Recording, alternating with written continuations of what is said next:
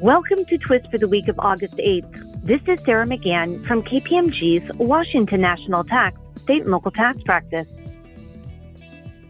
First up today, in corporate income tax news, the Alaska Supreme Court concluded that a lower court did not err when it upheld the constitutionality of a statute requiring certain foreign corporations doing business or incorporated in low or no tax jurisdictions to be included in the Alaska Combined Report.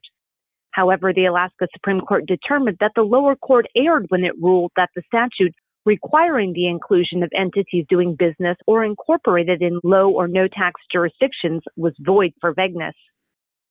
In another corporate income tax development, the Alabama Tax Tribunal held that a taxpayer was not required to add back interest paid to an Irish affiliate because it qualifies for the subject to tax exception to the state's related party add-back rules. The department had tried to argue that because the foreign entity receiving the income was able to reduce its tax base by deducting interest paid to an affiliate, the subject to tax exception should not apply. However, the tribunal concluded that interest income that the foreign affiliate received from the taxpayer was considered subject to a tax, even if no actual taxes were paid on such item of income in the taxing jurisdiction by reason of deductions or otherwise. Finally, the Idaho Tax Commission has issued draft regulations addressing the state's revised sourcing laws.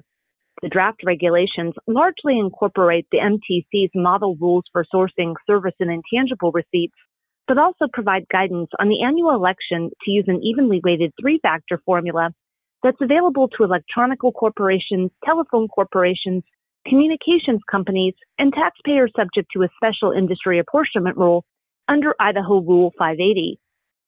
On the sales and use tax side, the Colorado Department of Revenue has issued additional frequently asked questions on the 27-cent retail delivery fee that retailers were required to begin collecting on July 1st, 2022. The fee applies to every retail sale of taxable tangible personal property that is delivered by a motor vehicle to a purchaser in Colorado. The frequently asked questions confirm that the fee is not included in the tax base at the state level. However, the frequently asked questions note that the fee may be subject to sales tax in self-collecting home rule jurisdictions. At least one city, Denver, is taking steps to revise its municipal code to exclude the retail delivery fee and certain bag fees from the city tax base. Thank you for listening to Twist this week, and stay well.